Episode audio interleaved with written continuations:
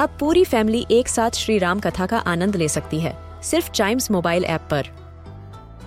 जानिए श्री राम के बचपन से लेकर दशानन वध तक का सफ़र। सरल रामायण, घर के सभी सदस्यों के लिए। आज ही डाउनलोड करें चाइम्स मोबाइल ऐप एप्पल या गूगल प्ले स्टोर से.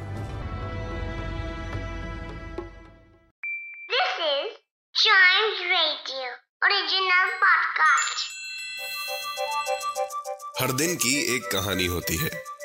कुछ ऐसी बातें जो उस दिन को बना देती हैं हिस्ट्री का हिस्सा। तो आइए सुनते हैं कुछ बातें जो हुई थी in this day's history.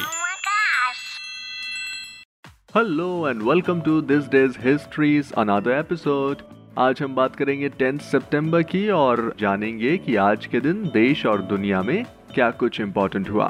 तो चलिए शुरू करते हैं। 1846 में आज ही के दिन एलायस होवे ने सिलाई मशीन का पेटेंट करवाया था और एलायस होवे को दुनिया सिलाई मशीन के आविष्कारक के तौर पर जानती है। एलायस होवे का जन्म ईयर 1819 में 9 जुलाई को हुआ था और उन्होंने ईयर 1835 में अमेरिका की एक टेक्सटाइल कंपनी में अपने करियर की शुरुआत की थी। वहीं आज ही के दिन 10 सितंबर, ईयर 1935 में दून स्कूल की स्थापना सतीश रंजन दास ने की थी, जो भारत के उत्तराखंड राज्य की राजधानी देहरादून में स्थित है। और अब मैं आपको बताता हूँ, मदर टेरेसा से रिलेटेड एक किस्सा। ऐसा कहा जाता है कि आज ही के दिन 1946 में दार्जिलिंग में एक ट्रेन की सवारी करते हुए मदर टेरेसा को यह अनुभव हुआ कि गॉड ने उन्हें कॉन्वेंट छोड़ने और उनके साथ रहने वाले गरीबों की मदद करने का निर्देश दिया। और इसी के बाद से उन्होंने ये डिसाइड किया और अपनी सारी ज़िंदगी गरीबों की मदद में लगा दी। और आज ही के दिन 1966 में हरियाणा पंजाब से अलग होकर एक राज्य बन गया था।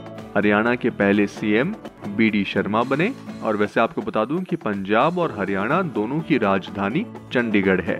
वहीं हरियाणा ने देश को महान खिलाड़ी भी दिए हैं और अभी हाल ही में टोक्यो ओलंपिक्स में गोल्ड मेडल जीतने वाले नीरज चोपड़ा भी हरियाणा से ही बिलोंग करते हैं। और फ़िलहाल दिस डेज़ हिस्ट्री पॉडकास्ट के आज के एपिसोड में इतना ही। आई होप आपको ये सारी बातें इंटरेस्टिंग लगी होंगी। अगर आप हिस्ट्री के फ़ैन हैं तो चाइम्स रेडियो के इस पॉडकास्ट को ज़रूर लाइक शेयर और सब्सक्राइब कर लें, ताकि आपसे इसका कोई भी एपिसोड मिस ना हो जाए। Till then see you and always keep chiming